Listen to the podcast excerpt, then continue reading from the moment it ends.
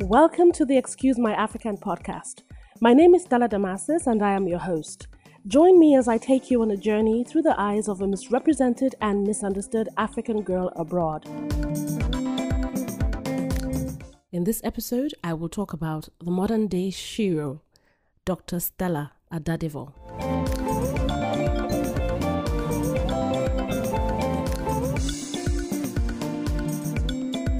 Now, in honor of the Women's History Month, which is the month of March, I am so excited and delighted to talk about this woman, this amazing woman, Doctor Ameyo Stella Adadevoh. And the reason I'm very excited to talk about her is because I created a petition on change dot org, and I will talk about it. I will tell you all about it. I will explain why we have to celebrate women like her, especially to people who don't know what happened in my country, Nigeria, in Africa. Okay, so I'm going to start, and I'm already excited. I don't even know what to say. Well, anyway, Doctor Ameyo Stella Adadevoh was the lead consultant physician and endocrinologist at a private hospital in Lagos, Nigeria. She worked there for about twenty-one years. She had never seen this disease called Ebola before, but was able to diagnose and contain Nigeria's first ever Ebola patient in July of two thousand fourteen. When threatened by Liberian officials who wanted the patient to be discharged to attend a conference, she resisted the pressure and said for the greater public good, she would not release him. Since Nigeria's health system was not prepared for an outbreak at the time, she contracted Ebola and died alongside three of her colleagues. Her heroic efforts prevented a major outbreak in the most populous African country and served as the catalyst for successful government action to contain the spread of what would have been a major outbreak in a country of more than one hundred ninety million people, guys. As a result of her keen perception, courage, and steadfastness, all twenty Ebola cases in Nigeria were traced to a single path of transmission, originating with the first patient who took a flight from Monrovia, Liberia, to Lagos.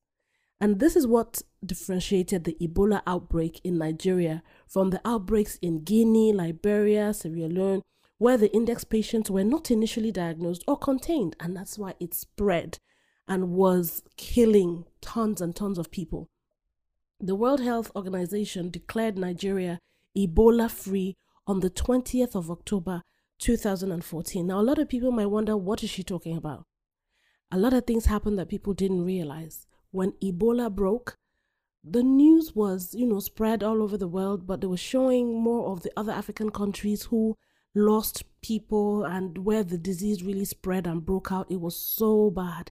Claimed a lot of lives, and they had mass graves and all of that. But we were very lucky in Africa because Nigeria is a huge, huge country with a population of, I'm sure, that one hundred ninety is not even cutting it close. We are more than two hundred million in the whole of Nigeria. I'm telling you that for a fact.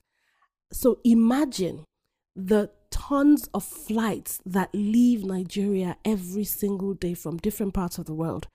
If this woman had not played a vital role in just noticing and diagnosing this man with this and insisting that he was tested for Ebola, imagine what would have happened to millions of people, not just in the country, but people who were coming in and out of the country.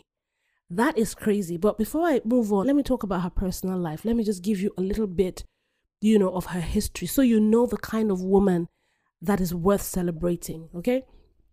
Doctor Adadevoh's family lineage reinforces her role as a patriot, leader, and heroine. Her paternal great-grandfather, Herbert Samuel Macaulay, was a prominent politician and is considered to be the founding father of Nigerian nationalism. He established the first political party, and his portrait, if you remember, if you know the Naira notes from Nigeria, our money, his portrait is on Nigeria's one Naira, the coin. Okay, and then when they turned it to a note, when Nigeria had the one Naira note instead of the coin, his face was still there. You can never forget, even if you don't know the man's history, if you know Nigerian money, you can never forget his face. That is her paternal great-grandfather. Now, her maternal great-uncle was Doctor Namdi Azikiwe, the very first president of Nigeria, a respected modern nationalist, and one of the most respected politicians in Nigerian history. That's not all.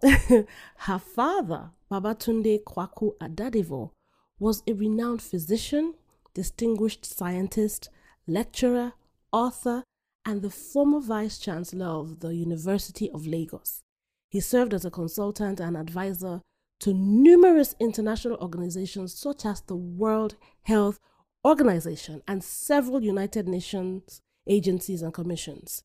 I mean, her whole lineage is made up of amazing people, leaders, authors, patriots, presidents, and all of that. So they say the apple doesn't fall far from the tree. And that's who she was. And then she made sure that that reflected in the work that she did, because not a lot of women would stick their necks out the way she did to save a whole nation of millions of people. Doctor Adadevoh's sacrifice prevented a national or possibly global catastrophe. This may not have been the case if Mister Sawyer ended up in a different hospital. That's the first patient who came into Nigeria with Ebola. It would not have been the same if he had ended up in a different hospital under the care of a different doctor. Now, this is what happened. This is the reason I'm so interested in this woman, because she's been doing a lot of things and people don't know her history. People don't know why I'm insisting that we celebrate her even more. Now, let me tell you a short story. In two thousand twelve, the swine flu spread to Lagos. That very terrible swine flu. It spread to Lagos, Nigeria. And Doctor Adadevoh, this same woman, was the first doctor to diagnose and alert the Ministry of Health. She told them, hey, this is going on. I've diagnosed it. We have to sort it out. And then less than two years later, which was in two thousand fourteen, she was again the first doctor to identify another contagious virus, which was the Ebola. So imagine two years apart.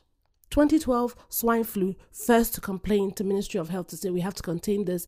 This has entered Lagos. And once it enters Lagos, it goes through the whole of Nigeria.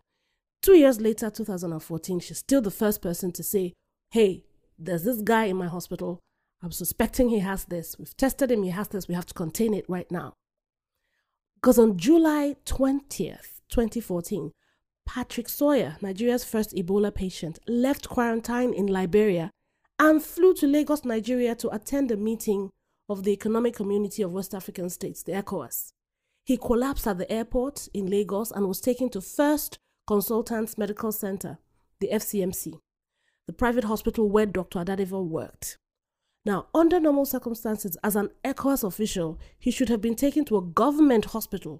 But the doctors at all government health facilities were on an indefinite strike, so he was taken to F C M C. Now, you see that God was on the side of Nigeria, if I must say so myself, because he could have ended up in a government hospital being treated by a different doctor who would not even recognize his symptoms as something that could be very deadly.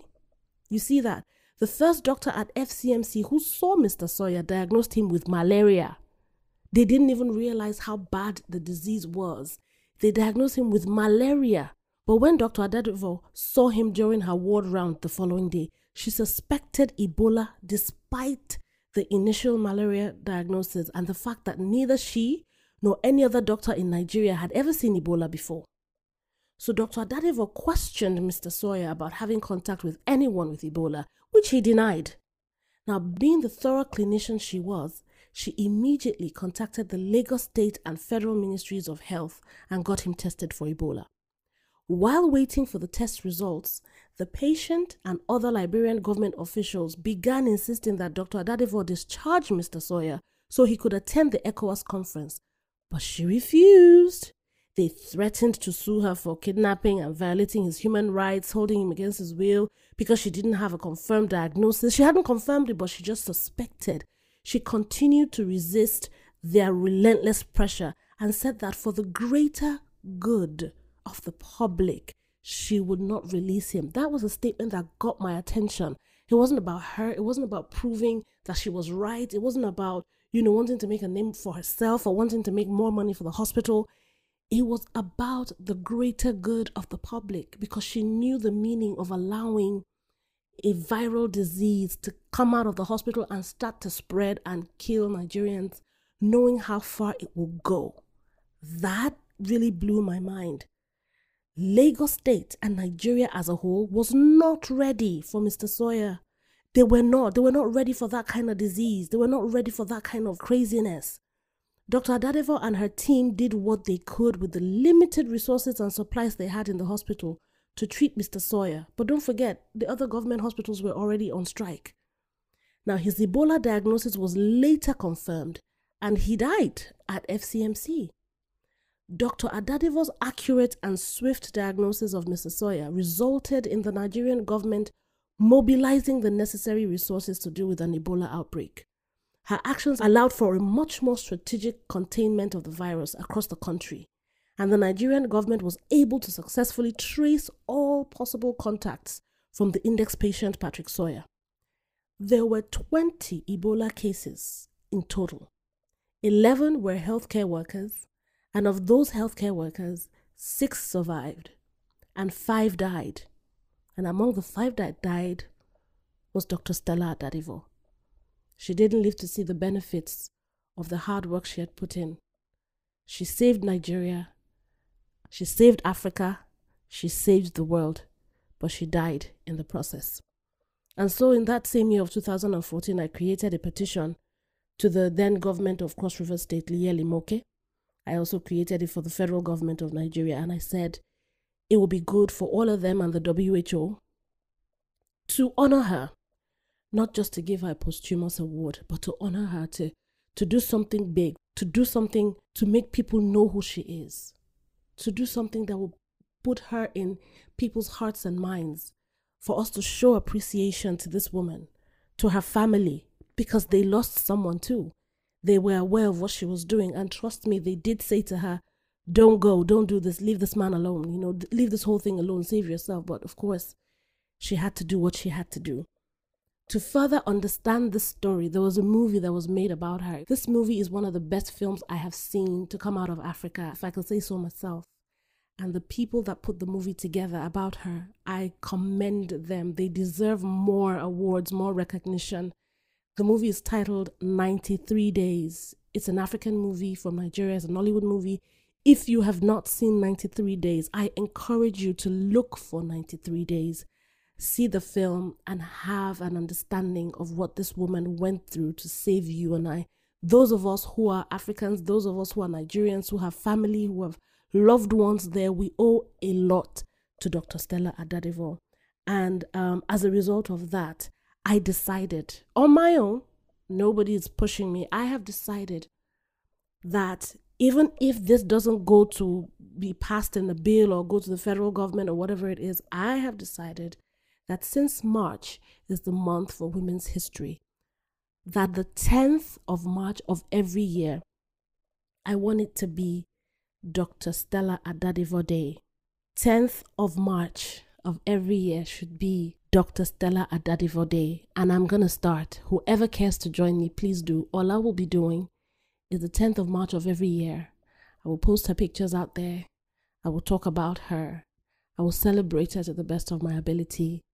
If there are people that want to come together and just, you know, do a small get together, do a small meetup and talk about how people can continue to save their communities, save their families based on what she has done, just make that day. It's no big deal. It's not taking anything from anyone. It's just a day that will celebrate a great woman who has done something amazing. A day where we could tell one or two people about this woman. Just make it her day. tenth of March. If you're with me, let's do this. On the tenth of March of this year, two thousand nineteen, let's start by making it Doctor Stella Adadevoh Day. All right? Thank you for listening to this podcast, and I hope you'll join me again for the next one. You can contact me via email, excusemyafrican at gmail dot com, or visit the website, excuse my african dot com, for more details. Remember to stay positive and give love.